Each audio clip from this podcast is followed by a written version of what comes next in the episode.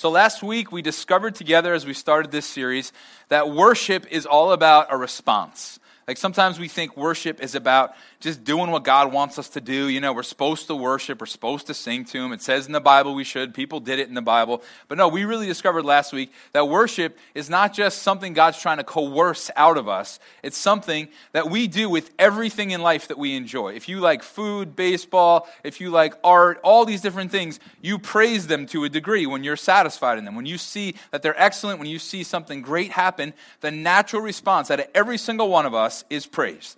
We love to do it. And so, why not carry that over into the greatest thing there is? And we talked about the fact that worship is really a response to God's greatness, you know? So as we come together and we sing songs and we do what we just did for the last 15 minutes, we're not doing this just out of religion or routine. It's really us just saying, man, God is so great. I'm going to just respond in praise. And so if you missed that message last week, I'd encourage you to check it out because there is some foundational kind of stuff in there, especially if you're newer to the church. We'd love for you to check that out. And now tonight, I kind of want to take it a little bit of a further step because the thing that we can never be okay with is coming together and singing to God about how much we love Him and then going out and living like we don't. Okay? We can't ever be okay with that. We can't ever come in here and say, All right, I did my thing, I sang my songs, I think God's happy with me, so now I can just go live how I want. We have to be so careful because the truth is, that's not the response that God is looking for. Recently, we were eating dinner at my in law's house, and we kind of had that whole setup going where you have like the adults in the one room and the kids are in the other room doing that deal. And so, as we're eating, I heard my youngest son, Landon, just start coughing. And I was thinking to myself, you know, I don't think he's choking, but I kind of want to know, make sure he's not. And so I said to Cade, who was in the other room, I said, Cade, can you just check on Landon and make sure he's okay? And so he said, Hey, Landon, you okay? And that was just kind of that. And I thought, well, okay, is there any more follow up? And I, I said, Cade, um, did you check on Landon? And he said, uh, yeah, I asked if he was choking or not, but he didn't respond. I said, Cade, I just want to tell you something. When I'm looking to find out if somebody's choking, okay, the response I want to hear back is not, I asked, but he didn't say anything, right? That's not a great checkup. That's not a great response. But you know what? I think we can kind of be like Cade. We can kind of think, hey, I did my job, Dad. You know, I came in, I gave you what you wanted, I, I, I raised my hands, I worshiped, I sang. But you know what? The truth is, then, if it's not backed up with more than that, if we're not following through with how we live, then that's not the response that God is looking for. There's something so much bigger than that. And so here's what I want to say. When we talk today, I'm not trying to take away anything from what we discussed last week as we talked about the importance of worshiping together. And it was awesome. You guys were incredible last week. And if you weren't here, you missed it. What we did is we started the service with just one song, and then I came up and spoke, and then we like did this massive worship set at the end. And it was awesome. And I'll tell you what, you guys really responded well to what we talked about the power of responding, the need you and I have to respond to God as being great. And so that's important. I'm not going to negate that today. I'm going to add to it. I'm going to say that God wants to hear praise from our lips, but He also wants to see a life of worship. And that's what I really want to challenge you guys with today, because some of us are great at responding with our lips, but not with our lives.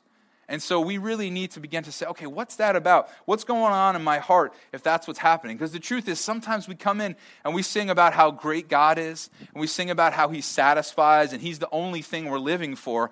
And then we go outside these walls, and it's like, porn is great and, and anger is what we're living for and you know greed and stuff satisfies you know what i mean like we're in here saying and singing one thing and then we go out and we're living in a completely different way. You know, like, you know that saying, talk is cheap? Well, sometimes I wonder if singing is cheap too, you know? Like, I think our actions win out in that scenario. You know, like just give you a couple examples, right? If someone came up to me and said, Doug, I just think you're such a great speaker. Oh man, every time you speak, I just, God does so much in my heart. I just love your messages. And then I find out recently they deleted all the messages they had of mine and they unsubscribed from my podcast. Like, what wins, in, wins out in that scenario? It's their action, not their talk. Actually, my fist would probably win out in that scenario. But no, but ultimately, the way they live is way more important than what they just simply say. Let's say somebody came up to Andrew and said, Andrew, you are just my favorite singer, man. When you sing, it's like hearing the voice of an angel, a very hyper angel, a very, very active angel. Um, and, and, then later that week, he's walking past that person's car and he sees his CD is just in the back of the trunk, kind of scratched and cracked. Then, man, action's won out, right? What if somebody came up to you, your boss maybe, and said, I'll tell you what, we are so thrilled with your work. You are doing an incredible job, and we can't wait to promote you. And then the promotion comes out, and it wasn't you that got it, it was somebody else. A teacher who says, Hey, you know what? We're so excited. We're going to be giving you this scholarship because you just did such an excellent job. And then somebody else gets it. What wins out? Right? Talk can be cheap. And I think in our context, singing can be cheap when it's done from a heart that's not living it when we walk outside these walls. So please, I'm not taking away anything from what we talked about last week. I'm just adding to it that God desires for us to come together and praise Him with our lips. Yes, and, and when we do that, like we saw last week, God's presence is moving in a unique way. We're encouraging each other in our faith. I mean, amazing things are happening.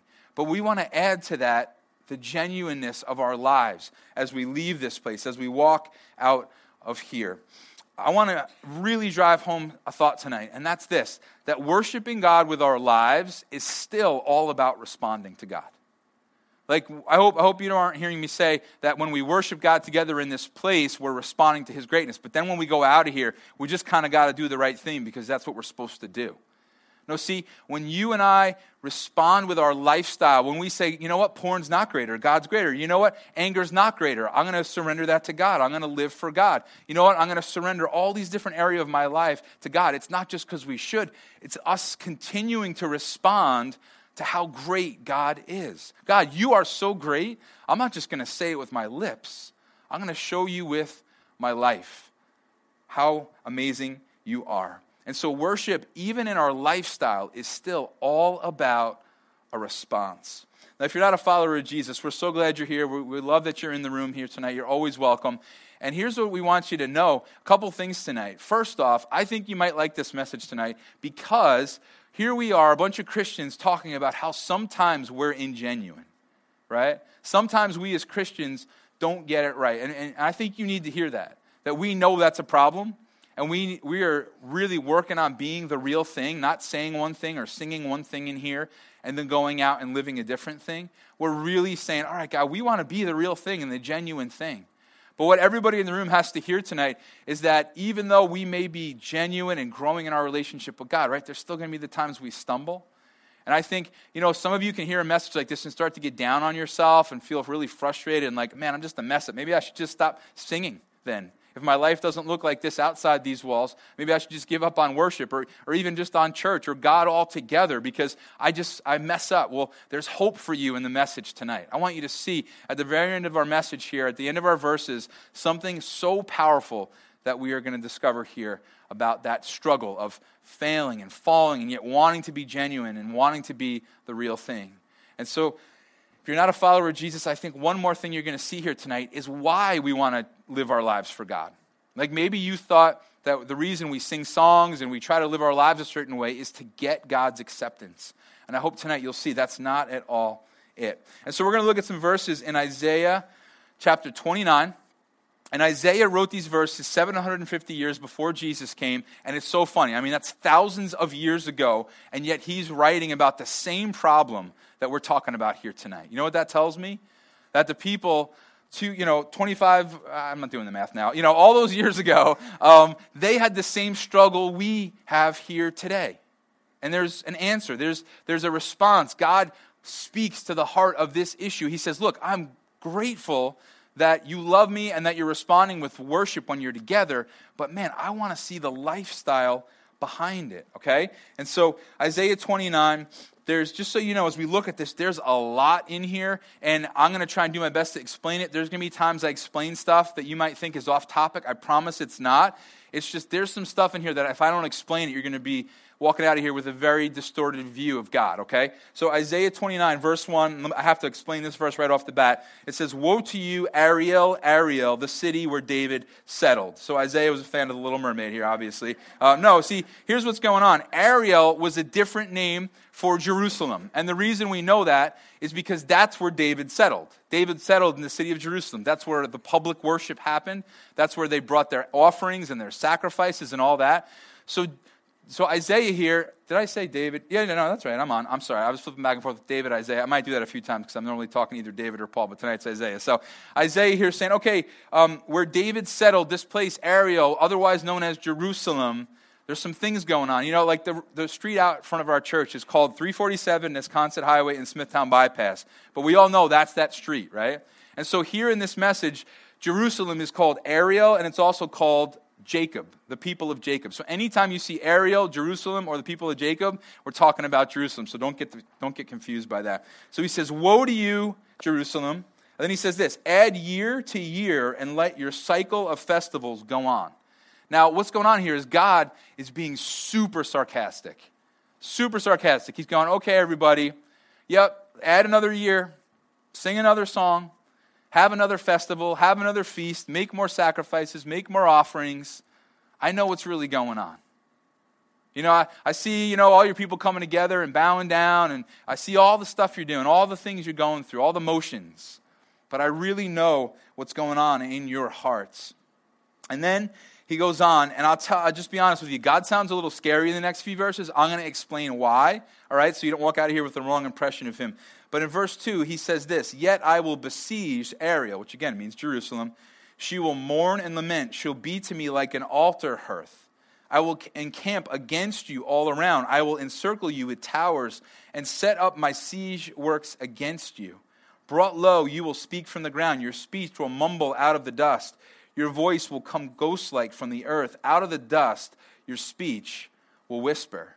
And you can see the loving heart of God in that, right? The heart of a father, right? Like, what's going on here? Why does he sound so scary? Well, I'll tell you why he sounds so scary. I'll give you maybe a little illustration here. Um, about once a week, some form of glass breaks in my house because I have three little children, right?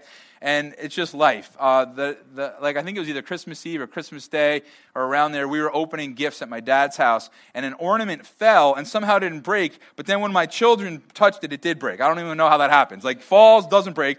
Then Bryn picks it up. Landon goes to reach for it, and they break it between their hands. And Bryn now has glass sticking out of her hand. I got to actually sit down when I talk about this. Um, the knees get weak. Um, and so we got the glass out of there. The whole deal, everything was okay. Um, Another example recently, we have this table in our kitchen, and there was this big kitchen glass top thingy on top that covered the whole wood table, and it broke in one little portion. And so I, I was like, I got to get rid of this before it you know, breaks into a thousand pieces. So I hear the garbage man coming, and I'm like, sweet, I'm going to pick it up in one piece. I'm going to walk it right outside. And so I went over and I picked it up, and the piece of glass laughed at me and went, fooled you. And then it just broke. It just shattered, and there was glass everywhere. There's shards on the floor, the whole deal, right? And so I, I ran out what I could. Now, listen, when I came back inside, you ready? Use your imagination for a second. Thankfully, this wasn't happening. But if my kids were eating the shards of glass, I would do anything I had to discipline, punishment, whatever I had to to make sure they stopped eating the glass. Why? Because I like to discipline my kids? No, because I love my kids and eating glass will kill them, okay? And what God sees going on here is his people eating glass. How so? Well, they would come together and they would worship God with words, with their lips, but then they would go live lives that led to death. They would go do things that were leading them down roads that were killing them that were taking them far away from their Savior. And a good dad like God here is saying, okay, if it takes for me to bring nations against you so that you'll return to me and you'll stop eating glass, so to speak, and you'll stop going down roads that are destroying you, then that's what I'll do because I love you. Because I know the best thing for you to do is not come and just sing words and then go live a life that's breaking you apart. No, no, no. Come and sing those words out of a heart that loves me and then live a life that responds to me in love. And that's the best thing for you. It's the most satisfying thing for you. It's the safest thing for you. And in the very next verse, we see the mercy of God already. So he says, Okay, I'm going to bring some nations against you, but then look what he says in verse 5 But your many enemies will become like fine dust, the ruthless hordes like blown chaff. Suddenly, in an instant, the Lord Almighty will come with thunder and earthquake and great noise, with windstorm and tempest and flames of a devouring fire.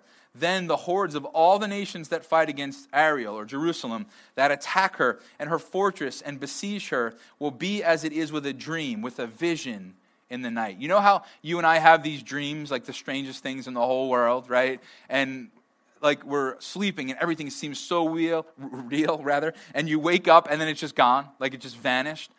Isaiah is saying here, you know what's going to happen? You guys are going to wake up one day and my presence will have driven away all these nations. It'll be like you woke up from a bad dream.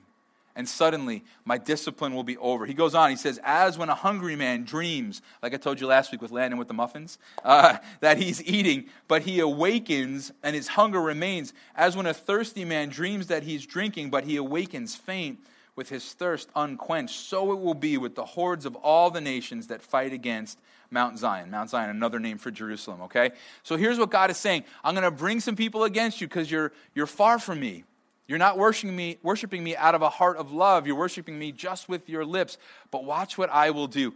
Watch me drive those nations away lovingly and care for you when you return to me.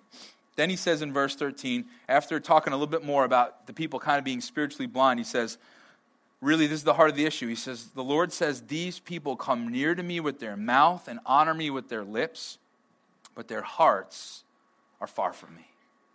And there we have it. That is the issue that we're talking about here tonight. Do we honor God with our lips, but not with our lives? Do we sing songs of worship and then go out and we're kind of okay with living lives that deny what we just sang? And again, I'm not talking about struggling, right? Sometimes we struggle with sin. Sometimes we do things we don't want to do and we're broken and we go to God and we say, God, change me, forgive me, I love you. I don't want to act that way. But I guess my question more tonight is are there certain areas of our lives where we're okay with the sin? Where we're uh, kind of okay with coming in and saying one thing and then going out and doing another?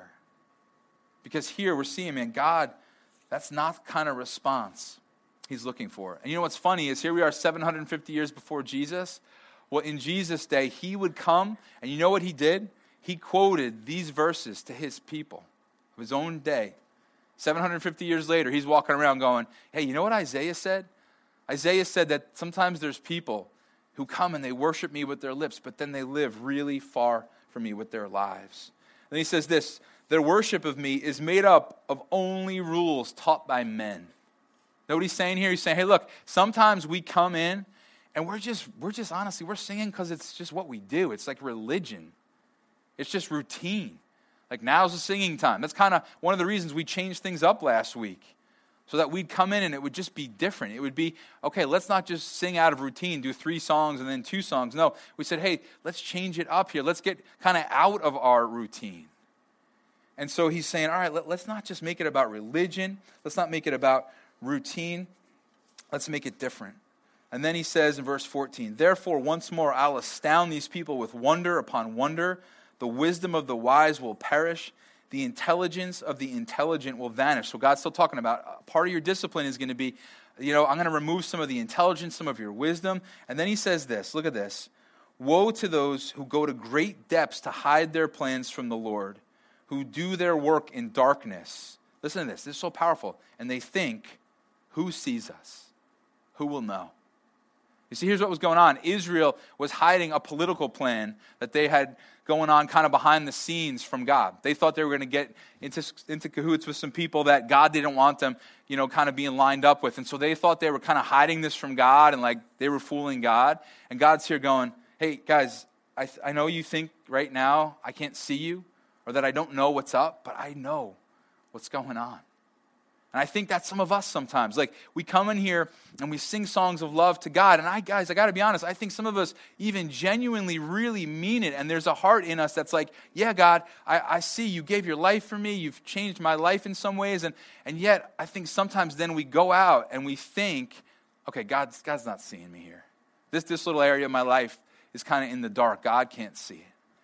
I told you guys this story uh, a while ago, but I left a certain part out of it. And so I kind of want to share that part with you tonight. Um, when my sister was 17 years old, she got asked to go to the prom with a guy she didn't want to go to, uh, go to it with. And so um, Jim Besher right here and my, my best friend Seth and I, we decided, you know what? Jeanette doesn't want to go with this guy. We don't know this guy too well. She was too nice to say no. We don't want him to try any funny business on the end of this date here. And so, like any good big brother, um, I got my friends together and we got a couple of high powered spotlights and a fog machine and a microphone and an amp. And we found out that they were headed home. And so Jim hit the, the fog button and we fogged out my entire neighborhood, 11, 12 o'clock at night on this Friday night after the prom. And so we got up on my roof, right? And we are thinking, dude, this is going to be so legit. They're going to think it's like the police, like the SWAT's on this, the FBI's coming at them or something, you know? And so they pull into the driveway, and there was another couple in the car that had been driving them. And so the guy gets out of the back seat, and he lets my sister out, and he's kind of a little close at this point, you know what I'm saying? And so I said, all right, let's hit this, you know? And so Jim and my buddy Seth, they hit the spotlights, and I mean, they're just like, you know, it hit them in the night. And then I, I got on the microphone over the amp, and I said, step away from the girl, step away from the girl, right? And so they're kind of looking at us like, what's going on, you know? And so we thought this was so legit. They, we, we, were, we were hoping they were expecting to see like a helicopter coming over next, or like we were hoping they had no idea what happens. And then guess what happens? The guy who drove the car sticks his head out and he goes like this We can see you. And I was like, What? And, I mean, we're like on the roof, like, you know what I mean? Like trying not to move, like completely frozen, thinking we're so good. I mean, we got cover of night, we got fog, no one's seeing us, right? We could see you. And I mean, we're just all up there like idiots, like, okay, I guess it's over. And we just got off the roof. Like, what do you do then, you know? We did prevent the kiss, which is a good thing, you know? But, guys, I got to think that we are kind of like that scenario. I think some of us think, hey, man, I'm under cover of night. I got fog all around me. I'm good. My porn's hidden. My sexual impurity's hidden. My anger's hidden. My gossip's hidden. My lying's hidden. My pride's hidden. I'm good. You know what I think God's saying tonight? So many of us. I can see you. I can see you. I love you. And I love that you love to come to church and sing. But I see that too. And I tell you what, you're eating broken glass. And I don't want that for my children.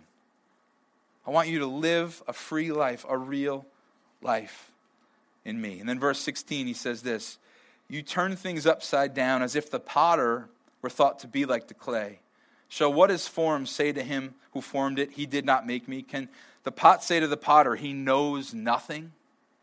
And this is really powerful because you and I, in that illustration, we are the clay, and God's the potter. God's the one that made us and formed us. And what Isaiah is trying to help the people understand is you guys think you know so much, and you think that you're good, and your, your, your way of life right now is going to work for you, but it's not. You're trying to tell the Creator how things should be done. You're turning things upside down. I mean, it'd be like you or I here in our tremendous snowfall that we got today, going out to start our snowblower and realizing that we're out of gasoline and going, how am I going to make this thing work? And reading through the manual and it's saying, you know, only put unleaded regular gasoline in and, and just going, what do they know? What, like they made this or something, you know? And just going into the kitchen and grabbing like some maple syrup or something and jugging it in there, right? And, and trying to make it run on that. That's what we so often do. We're trying to tell God, you don't know what you're talking about.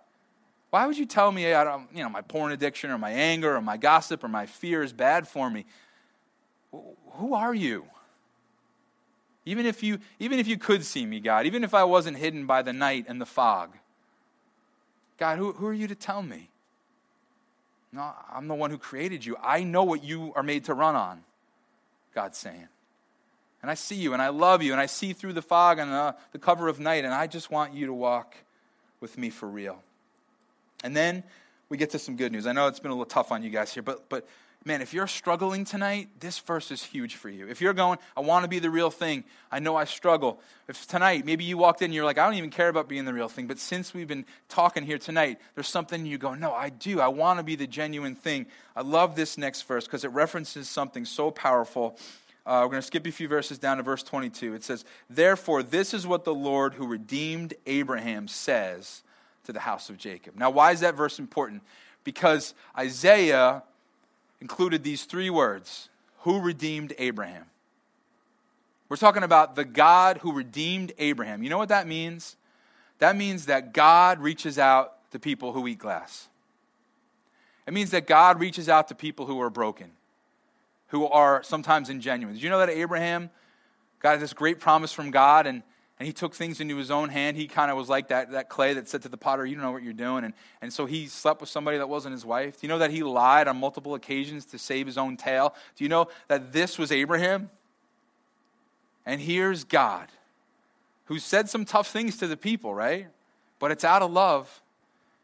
And here Isaiah says, All right, I just want to remind you that the God we're talking about is the one who reached Abraham. You know, like the liar, the one who slept with someone that wasn't his, li- his wife, and the one who really over and over again tried to take things into his own hands. Well, guess what? The God that redeems him is the God that wants to redeem you.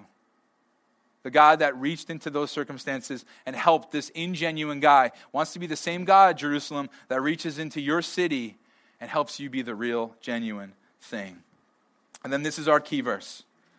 Look what it says here. This is so awesome. No longer will Jacob, remember Jacob means Jerusalem, okay?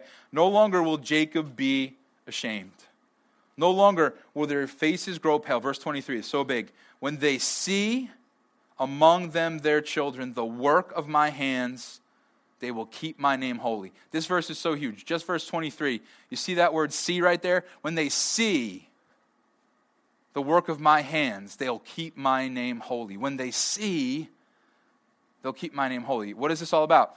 Well, this is about us seeing God and then responding, right?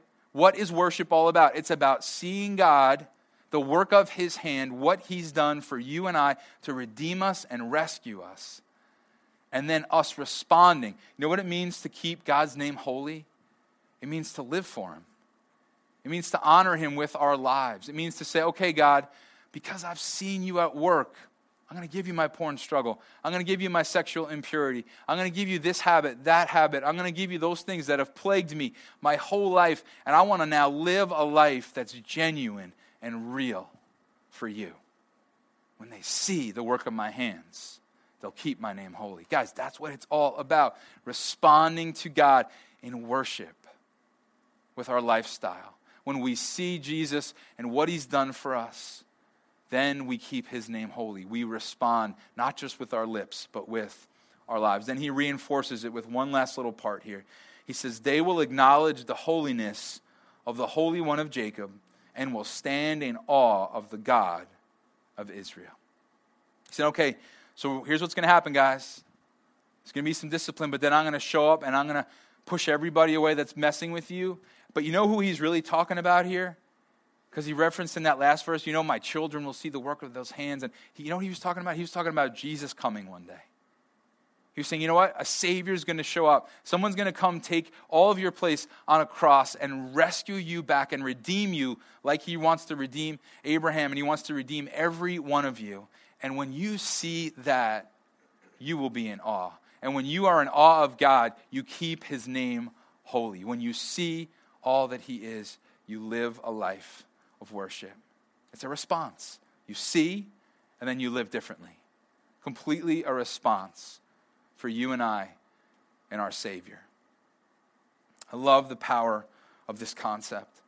I love that you and I have a choice to simply look at our Savior for all that He is and then say, okay, because of that, God, now have my heart. Let me live my life for you. Yeah, I want to sing to you passionately, but I want to live for you passionately. And so, what I think we see in these verses here is that true worship is a response from our lips and our lives. It's both. True worship, it's not just our lips. It's not just when we come together and sing. I mean, that's a big part of it, and that honors God. His presence comes in a powerful way. We encourage each other in our faith. All these things are true. True worship is a response from our lips, but it's so much more than that. It's a response also from our lives. And so, will you be inspired? Yes, to keep worshiping God and keep honoring Him here as we're here together in this place, but let it affect your life in such a powerful way. A man named Ernest Gordon was in a prisoner of war camp in World War II.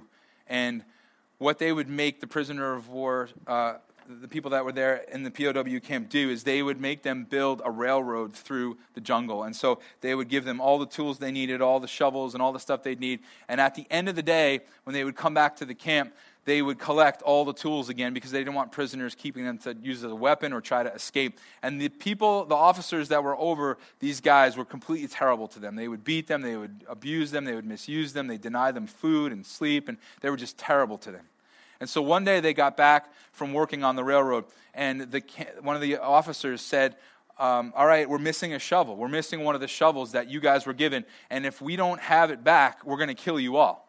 That all the prisoners lined up. And so he, he literally said, We're going to take a life, you know, every, every minute or whatever it would be that you guys don't come forward, another person dies. And so before he began just killing people recklessly without knowing who was who or who did what, a guy came forward and Ernest Gordon watched one of his, one of his co prisoners there walk up, and though he didn't have the shovel, he said, I'm the one that took the shovel. And the interesting thing about this whole prison setup was that all these prisoners were miserable. They were terrible to each other. But, but here was this guy, and everybody's kind of looking at him like, if he has the shovel, why isn't he giving the guy the shovel? And, and so the, the officer in charge became furious, became enraged, and he took another shovel and he beat the man that came forward to death. And Ernest Gordon and all the other POWs are standing there watching this. Couldn't believe it. As soon as the officer was finished beating the man, another officer came out and said there was a miscount. There weren't any shovels missing at all. Prisoners of war began to look around and go, He just gave his life for us. He was completely innocent, but he knew that if he didn't come forward, that we'd all die. These guys were completely transformed by what happened. The guys who used to treat each other terribly inside the prison became like brothers. And when the Allied forces finally came in to set everybody free, as the, the officers that had been these men's prison guards for all these years, that had beaten them, that had abused them, that had mistreated them in all these ways, as they were now standing before them, you know what Ernest Gordon and his friends did? They forgave him. They said, enough beating, enough killing. It's time for forgiveness. What happened here? An innocent man giving his life transformed the way his friends lived. And that's exactly what should happen for you and I. An innocent man gave his life to redeem us. And that should transform not just the way we speak or we sing or what we do inside here in these walls, but it should transform the way we live our everyday lives. The response to what that soldier did changed those men. The response to what our Savior has done should change our lives. So let me ask you some questions here tonight. What area of your life are you not responding to God in worship with? Is there an area of your life where you, you just say, if I'm being honest, I have it in a dark corner and I think the fog is keeping God from seeing it? Or if he could see it, I just think I got this. I think, you know, I'm happy to turn, you know, the, the clay and the potter back around and say to him, What do you know anyway? Is there an area of your life you're holding back from him? Because his heart for you is true worship. Do you come in here and sing songs you don't mean? Do you leave here and deny everything that you sang about Jesus? I just want you to know just God has such a better way for you. God has so much more for you. God's heart for you is to live a life of true worship, and that's both with our lips and with our lives. Let me just say really clearly the right response here, if you're struggling with this tonight, is not to say, well, you know what, I'm going to stop singing then. Or I'll stop coming then because my life's a mess. No, remember the God who redeemed Abraham. Remember the God who said, okay, this guy's, he's eaten a lot of glass. He's done a lot of wrong things. I am going to reach out to him. That's the right response, is to look to him and to allow him to begin to change you little bit by little bit, if that's what it has to be. A process in each one of our lives where we fall short, but men, we keep our eyes on Jesus and we keep on desiring to be this genuine thing. And we, we allow him to do this deep work in our life. And so, if you're a follower of Jesus, what area of your life do you need to kind of bring out of that darkness and bring out of the fog and say, God, would you be honored in this aspect of my life? God, I'm, tonight I'm giving you my pride. I'm giving you my anger. I'm giving you the issues with my sexuality or my porn or my whatever it might be. God, this is my, my little corner here that I mean I'm just not worshiping you with. And God, would you take it and would you help me be genuine? Would you help me be the real thing? Because that's what God wants to do. And I'll tell you what, I believe with all my heart that the more we worship together in this room and the more we worship as individuals outside the room, the more we'll see God do. And so when you and I decide, you know, I'm going to surrender this area of my life to God, we're making a decision that's going to impact our island. It's going to go beyond us, it's going to go beyond our lives and even our church. When you and I surrender areas of our life to God and say, I want to worship you with my life, God, He's going to show up in new ways in your life and in mine and in our church and do some phenomenal things. And so, will you worship God? Yeah, with your lips, but with your lives as well. If you're not a follower of Jesus, I hope tonight you've seen our desire to be genuine and be the real thing, but I hope you've seen why we want to live our lives for God. It's because of what He's done, it's this response. It's not that I want to earn His favor, it's that no, He freely gave His life on the cross for me, and now I want to respond to Him in love. And so true worship is a response from our lips and our lives. Let's pray. God, we thank you for your heart for us to be free. God, that you want us to not be walking around chewing on glass that's going to kill us. That you have so much more than that for us, Lord. Thank you that your heart for us, God, is to, yes, enjoy worship here in this place and, and to love to sing together and, and all that, but, but so much more, God, that you would help us with our lives as well. And I thank you that you're this loving God that sometimes lovingly disciplines and sometimes lovingly said, says hard things. But God, you are the Redeemer. You're the one who reaches us when we're at our worst. And you're the one then, as we surrender these areas of our life to you, that you transform us and you do the heavy lifting in our lives to make us more like you. If you're a Christian, I want you to just now surrender those areas of your life that you've kind of had in the dark and you've thought they're kind of covered up by that fog. And would you just surrender it to God? Would you ask Him to do in that area of your life what only He can do? That you'd just be the real thing, that you'd be genuine in your relationship with Him and that you'd worship Him by responding to His greatness with your life. And if you're not a follower of Jesus, I would love for you to put your trust in Him. If that's what you want to do, you could just pray something like this Jesus, forgive me for my sin. Thank you that you are a redeemer. Thank you that throughout history, what you've done is reached out to broken people. And so, God, today, would you accept me would you forgive me? And would you make me your own? Thank you for this gift of salvation and your amazing love. In your name I pray. Amen.